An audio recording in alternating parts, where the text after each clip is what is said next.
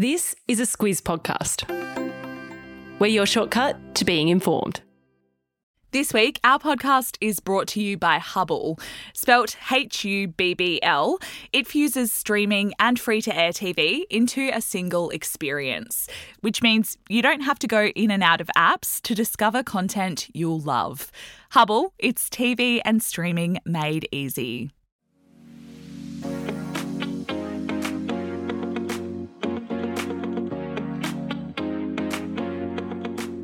The weekly wrap is the week in news and what's coming up. I'm Kate Watson. And I'm Claire Kimball. Claire, can you imagine if you went on holiday and you came home and your house was demolished? So that happened, and we will tell happened. you about that.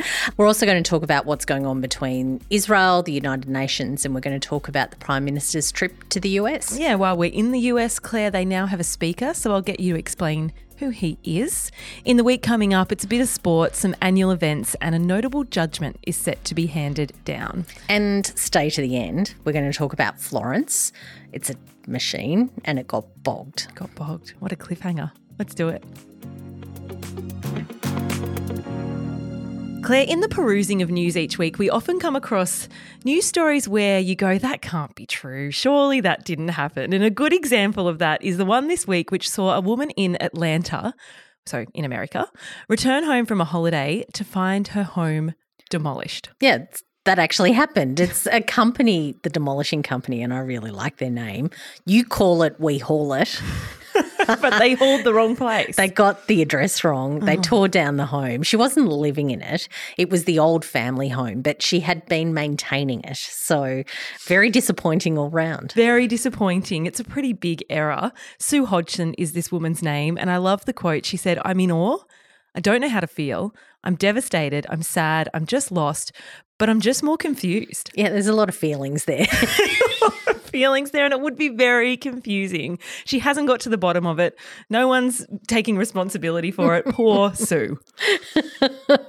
yeah, that's a way to start your week, I think. Um, we're going to get into the biggest story of the week, though. That, of course, continuing situation between Israel and Gaza. The headlines just were dominated by that this week when you go through the analysis of the news and what was headlining. Lots of international wrangling. Yeah, exactly right. So Israel is being pressed over the humanitarian disaster that's unfolding in Gaza. Almost every nation that you can think of has said something about it this week. For Australia's part, so of course, Anthony Albanese was in the US. He said that Australia, and he's repeated this line a number of times, unequivocally condemns the terrorism of Hamas.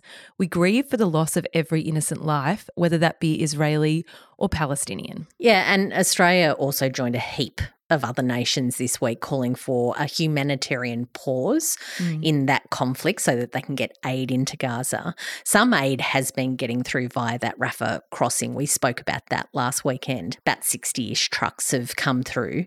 Uh, before the blockade, so before three weeks ago, about 465 trucks per day of supplies were getting into Gaza. Humanitarian organisations, though, have been at pains to say that that 465 trucks was not enough then and it is still not enough now. So, point one, I guess, this week is that aid is a big topic of conversation. It's a big issue. The other is about the efforts being made to make sure this doesn't become a wider regional conflict. It's been a very busy week at the United Nations Security Council talking about exactly that.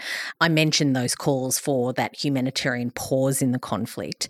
It's an issue, though, that the Security Council is pretty stuck on whether it's a ceasefire, whether it's a pause, and countries are lining up in different parts of that debate. So, ceasefire and pause are different.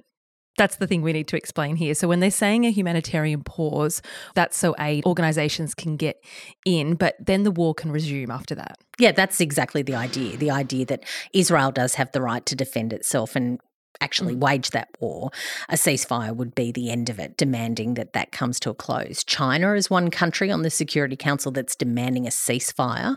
Russia is okay with a humanitarian pause, but it wants Israel to stop the airstrikes in the north. And as you said before, Australia and other Western nations are saying a pause is what's required. Yep. So, still, the point being backing Israel in to be able to defend itself and to go into Gaza if that's what it decides to do. It means they haven't resolved to do anything really. Yeah, because they're all tied up in this debate. And, yeah. and of course, it's a bad look with the United Nations top security body being completely frozen over the issue.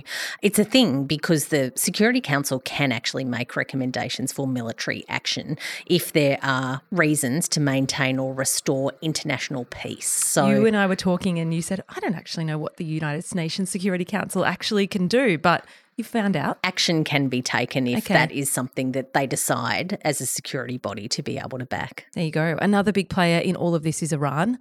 It's the backer of Hamas, that terror organization that launched the attack on Israel on the 7th of October, of course, that saw Israel go to war. It's also the backer of Hezbollah in Lebanon. Yeah, so Lebanon, of course, is located to Israel's north. Um, there's also another side to all of this. The United States has troops stationed across the Middle East.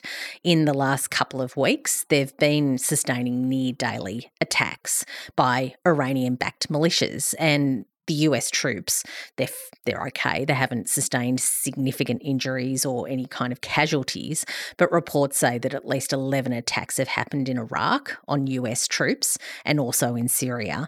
There's a new coalition of armed groups. They're called the Islamic Resistance of Iraq, and it didn't exist before the Israel Gaza war erupted three weeks ago. And so we're, while we're all looking over here, that's happening over there. This is the rub for many analysts when you look at how they're talking about this. A conflict like this can see new extremist groups emerge, basically joining forces over their hatred of Israel, the US, and the West. Yeah, and that's exactly what happened in the 1980s when Israel went to war with Lebanon. That's what created Hezbollah. Just back in Australia, before we leave this topic, it was announced this week we'd be sending more support to the region. So, two additional RAAF planes. Troops were being flown to the Middle East as a contingency. No combat, very important to note. Yeah, it's a non combat deployment, and we don't know where they're going to go either. They don't telegraph that kind of information. Reports say that Dubai is probably the most likely. We had, of course, quite a significant presence in that region for 20 years over the wars in Afghanistan and Iraq. That ended just a couple of years ago, and now they're heading back. Heading back. What about Aussies living in the region? We're talking about those that might live in Lebanon, they might live in Gaza, wherever they may be. So, our Foreign Minister Penny Wong this week said that there's about 15,000 Australians who are estimated to be in Lebanon. Just 400 of those have notified themselves to DFAT, and they're very worried about the bulk of those Australians and wanting them to get out mm. just in case there is an issue. Because if there is something that happens, it's very difficult to get to them. Um, there's 79 Australians who are currently unable to leave Gaza, so DFAT has an eye on them. Uh, more than 1,800 Australians who have registered with DFAT have left Israel and also the West Bank. Claire, I might just pause here because I can hear banging outside. You can hear banging outside. It's a bit of a construction site that seems to be getting louder and louder as we record the podcast. So, unfortunately, there might be a little bit of banging throughout this podcast, and there's not a lot we can do about it. I think it might be karma for laughing about a housing demolition story at the top of the podcast. yeah. Let's finish this off. There's a lot of roles played in big news events like this. A very important one is the role of the media, of course. One of the things we grapple with every single week, mm. reading all of the sources, making mm. sure we're getting the right information. One of the things we were pinging to each other this past week was a podcast by The Economist in which they interviewed a Hamas leader. This was also something that Sarah Ferguson did on ABC's 7:30 last week. Mm. She spoke to the head of international relations for Hamas. It faced some heat this week, that interview. Yeah, it did. So, Liberal Senator Sarah Henderson is the person who sort of takes up this stuff on behalf of the coalition in these forums. She was the 7:30 presenter in Victoria when 7:30 used to be state-based shows. State-based, so yeah. she worked for the ABC and she was a journalist. Um, anyway, what happened this week was she questioned the ABC boss David Anderson about whether it's appropriate to interview a figure like this guy who of course represents a terrorist organisation and what Anderson said is absolutely yeah that it was editorially justified. Um, um, because it's important to actually put them on the screen, ask yeah. them questions, and make them accountable. Challenge them on, and is his words, the lies that they're spreading. I watched that interview, as did you. Sarah Ferguson absolutely did challenge him. Um, it's an interesting question, though the role of journalism in all of this, the responsibility of giving or not giving a voice to a terrorist group. We'll put a link in your episode notes so you can decide for yourself. You can have a look at that interview, whether you think it's appropriate, if that's what you choose to do. This segment this week is a heap of news stories. We're going to get across quite a bit uh, in the next 10, 15 minutes or so. It's a um, bit unwieldy. So we haven't even given it a title as we want to do we on want, occasions. Yeah, we like to give this segment a title, but this week it's just a whole heap of stuff that happened. Yeah, um, let's go. It starts with our Prime Minister's trip to the US, big state dinner, a couple of big announcements. We joked on the podcast last week that with everything going on in the world for the US internally as well, Biden could be forgiven for postponing Albanese's visit.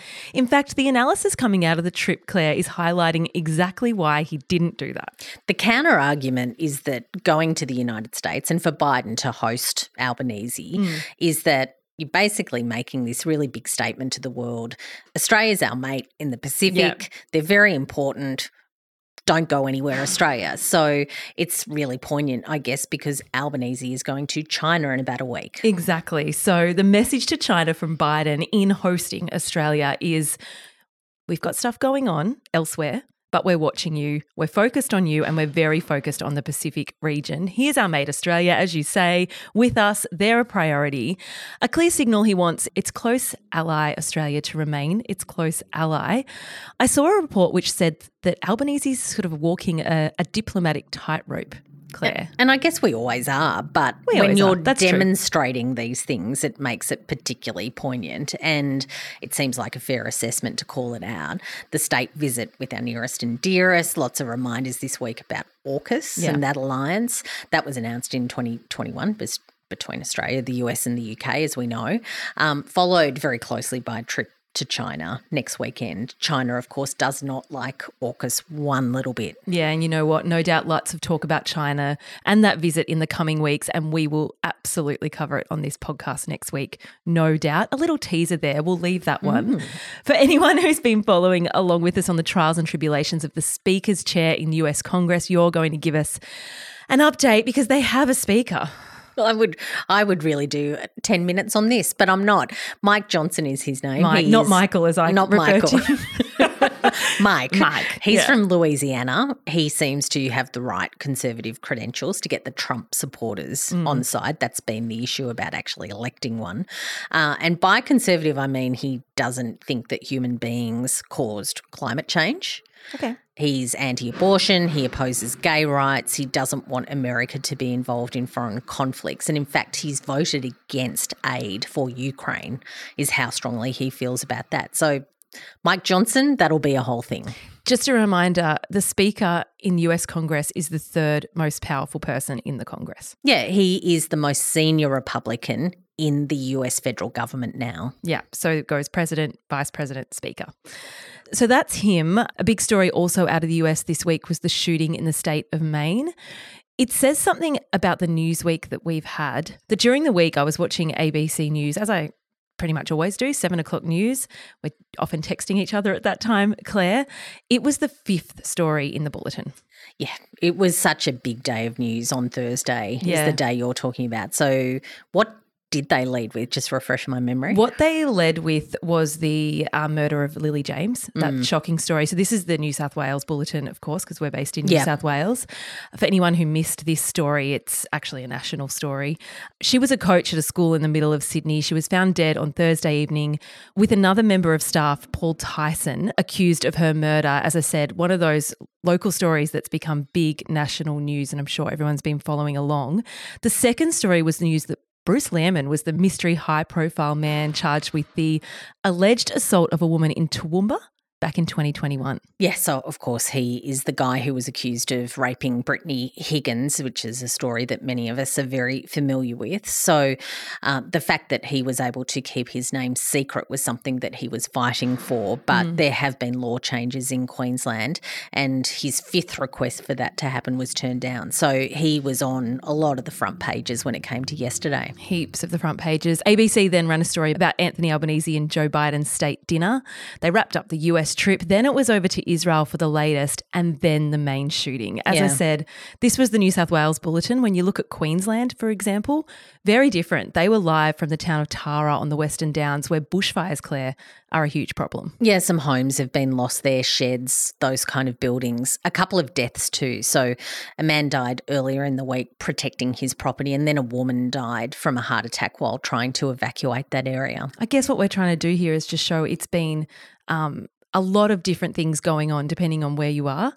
Uh, and some stories that would normally be the absolute biggest stories of the week have dropped right down the list. On that happy note, Claire, let's move on. Coming up this week, Claire, it's racing season. The Cox Plate is today at Moonee Valley, so obviously in Melbourne. It's a big one. Do you put a bet on? I do like to put a bet on, and we'll get into that in a little bit Oh, of okay. time. Oh, Um, will we? Yes, the Cox Plate is very exciting though because it is a bit of a precursor to the Melbourne Cup. It is. It's So- a real signal that we're right in the thick of racing season. Yep. Sunday morning, the Rugby World Cup final, uh, 6 a.m. ish, depending on where you are. New Zealand versus South Africa. If you want to get into it with some talking points, we'll give you one that you can toss around so you sound like you know what you're talking about. They haven't played each other in a World Cup since 1995, where South Africa won. Talking about other podcasts we could spend time doing instead of this one. What happened in South Africa in 1995? with- Incredible. yeah, go and watch Invictus if that's One of the great movies. one of the great movies. It's, so there's, I mean, I guess the, the important part about this game is a lot of history coming into it. And it'll be really interesting to see what the result is. You've got a favourite for that? No, I'm not. I couldn't pretend to be an expert. I haven't watched enough of it. I'm not sorry. either, but I'm going for New Zealand. Oh, well, that, they are the favourites. Yeah. So Well, that's a that's a pretty good bet. um, also, we talked in Squiz today yesterday. The Matildas are back in action. They played Iran on Thursday night. They won. Yep. They play the Philippines tomorrow, Chinese Taipei or Taiwan on Wednesday. These are the qualifying matches for the Olympics for the Asia region. yeah, and Kate, I'm going to get you to talk about this one because I can't pronounce it. the, the Ballon d'Or. The Ballon d'Or. I want to say Ballon d'Or, but anyway. It might be. I don't know. On the topic of football, um, it's one to watch on Monday. Yeah, it's the most prestigious, I guess, or one of the most prestigious, but let's go with most prestigious Yeah. um, individual honour in football. The women's are important to note for us because Sam Kerr and Hayley Raso are both up for that award. Neither have won it before. Oh, fingers crossed. No, let's do that. That'd be great. Um, before we leave the weekend, Sunday is Grandparents' Day. And I was going to ask you a bit about your grandparents. Do you have a story, Claire? Yeah, so getting back to the racing thing. Oh, um, okay. This is where we're doing this. Okay, exactly. So I don't know whether my family was different to everyone else's, but there was definitely a favourite set of grandparents. Oh, okay. Very- Like, you had a favourite. Yeah. Oh, okay. Like they were just the favourite grandparents Okay, for sure. yeah. Uh, my grandfather was a racehorse trainer. So Ah. that's how I started riding horses for all those years. But yeah, no. Dan, you know a lot about horses, and now I understand why. Pete, Pete, my grandfather, Peter Hogan, he was a bit of a legend around racehorse training in Albury. And so he was your favourite grand. Yeah, oh, yeah. He was great. See, I ha- still have grandparents alive, so I definitely can't tell you if I've got favourites. Let's just leave that there. we'll wait for a few more years. exactly. Tuesday is Halloween. Um, something I'll never understand. I don't understand why you'd want to deliberately scare yourself. I have no idea. I think it's the creepiest thing. I don't think it's about being scared, is it? It's oh. about candy Well, yes, that too. Yeah. and, and it's becoming much more of a and a thing here in community event to get out and about Yeah. and go for a wander. That's Will you true. get your little girls out and about? No, No. no, Okay. I don't think so. Radio. I mean, the longer I can delay the having to get dressed up and go out and do things like that, the better. Okay. They're only three and one, so we've got some time. Um, on a serious note, on Tuesday, the White Island judgment is being handed down. Claire, this has been quite a while coming. Yeah, so of course the White Island volcano, that was the one that erupted back in December 2019, if you Yeah. can believe it, almost four years ago. 22 people were killed, many were Australians, several others were very badly injured. This is the final judgment when it comes to the workplace safety Part of this, part Yeah. of this, which is how they've prosecuted those involved. A couple of the big charges have been dropped against the tourism companies. There's one charge left. There's one charge left. So it's about Whakaari Management Limited, the company that owns White Island. It's a bit confusing because Three brothers own that company. They own the island. Their charges as individuals have been dismissed as well, hmm. but the company remains on trial, and that's what this judgment is about. And, and I mean, what they're actually judging on is whether the company took reasonable actions to manage risk. Other things to look out for? Uh, Qantas has its shareholder meeting on Friday, its annual general meeting. Your eyes just lit up. Oh yeah, like get the popcorn out. It's kind of very exciting. Yeah. And I've managed a few big AGMs in my time. I do not envy anyone in corporate affairs Yeah. or shareholder relations at Qantas. Good luck with that. Yeah, you're going to have a very big week. We see you. Claire, our partner on the podcast this week is Angas Park. They're working with us to share some recipes as we head towards what can be a busy social season. We'll get to the food in a sec, but first, a bit about Angas Park. They're an Aussie brand. They make dried fruits you can find in your supermarket's baking aisle. They started in South Australia's Barossa Valley in 1911. And look, we've talked about my math skills before, and they're not great, but that's more than 100 years ago. and Kate, to the food, the recipe that they're suggesting this week is a white chocolate Christmas bark. So it's got dried apricots, figs, pretzels, mm. chocolate, coconut. Delicious. So, so easy as well. 10 minutes to prep, let it set. Love that. I reckon I'll make it and use it as a Christmas gift for my neighbours. Yeah, nice one. Or you could just eat it if that's what you wanted to do. That's okay. That's but gifting's a nice thing to have up your sleeve. Um, yum. And it looks great. It looks really pretty, doesn't it? Yeah, really does. For that recipe and more, head to Woolworths online, recipe and ideas. A link is in your episode notes. Newsy recommendation from me this week, Claire. We both tuned into Four Corners, which was all about Snowy 2.0, Claire, Snowy Hydro 2.0, if Yep. you want to get, you know, Technical about it. Technical. It was once estimated to cost $2 billion. It's now four years behind schedule. It's forecast to potentially cost $12 billion. This investigation by Four Corners was a fascinating look at what's gone wrong. It was really interesting because they had the key players talking Well, exactly, on exactly, the record yeah. and answering some pretty tough questions, but also given the opportunity to really explain why they took the decisions that they took at the time. You and I were texting about Florence. Yeah, well, before I started watching the show, you said, "Wait till you hear what happened to Florence," and so I was. I was, Yeah. I was intrigued. Poor Florence. So, uh, look, you'll understand if you watch the episode. Basically, she's a huge tunneling machine. These things are massive. Massive. Um, she got stuck. I'm sorry, Florence. shouldn't laugh. This is really like this is taxpayer money. She got she got stuck 150 meters into the 15 kilometer journey. Yeah. Um, they didn't say a lot about it at the time. In fact, there's definitely the suggestion that the company wasn't really all that upfront about exactly what, What was, was happening. Um, Malcolm Turnbull was prime minister at the time when they really announced this project, who committed the funds. He wanted it to be in action from next year, and he talked about his disappointment about where things are now. that it wasn't. So it was supposed to be um, providing a lot more energy for Australia. Florence is very key to this. She has been paused, in their words, but yes, she is still bogged. Chris Bowen, who's the energy minister, has backed the project in, but there have been lots of question marks about this because, of course, as I said before, it is taxpayer money. Should we go with a lighter recommendation if you don't want to tune into an hour about Snowy Hydro, even though we recommend it? I it's quite an entertaining story. It is, yeah. as sad as it is with all the money and, and all the progress that they haven't made. The Wiggles, I thought, was a really interesting uh, movie that Amazon Prime has on at the moment.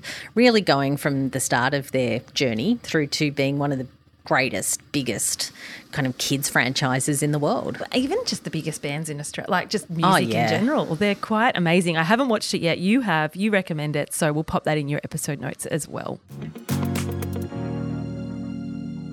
Squiz Press this week, two things. Uh, just to follow on from last week, we spoke about the Red Cross clothing drive with Uber Claire, where last Saturday you could order an Uber to take unused clothing to the nearest Red Cross free of charge. Great initiative, one we took up at the Squiz, us and 10,000 others. Yeah, 10,000 others dialed into that to get their clothes taken away. Um, if you like numbers, which we do, uh, 120,000 kilograms of clothes collected. That's amazing. Amazing. Really good result. So thank you to anyone out there who did get involved and do that. The last thing is if you like the weekly wrap, it would be super handy if you could leave us a review if you're listening on Apple, on Spotify. You can tell us what you thought of the episode. We'd love to hear from you, particularly if it's good. I, I hope so. If you have um, some negative feedback, perhaps maybe maybe an email. or just go and have a coffee. Just don't Just walk worry it about off. it. Just don't worry about it. No. Please leave us a review. It helps other people discover our podcast and helps us grow. So Yeah. we would appreciate that. We would. Thank you and have a great weekend.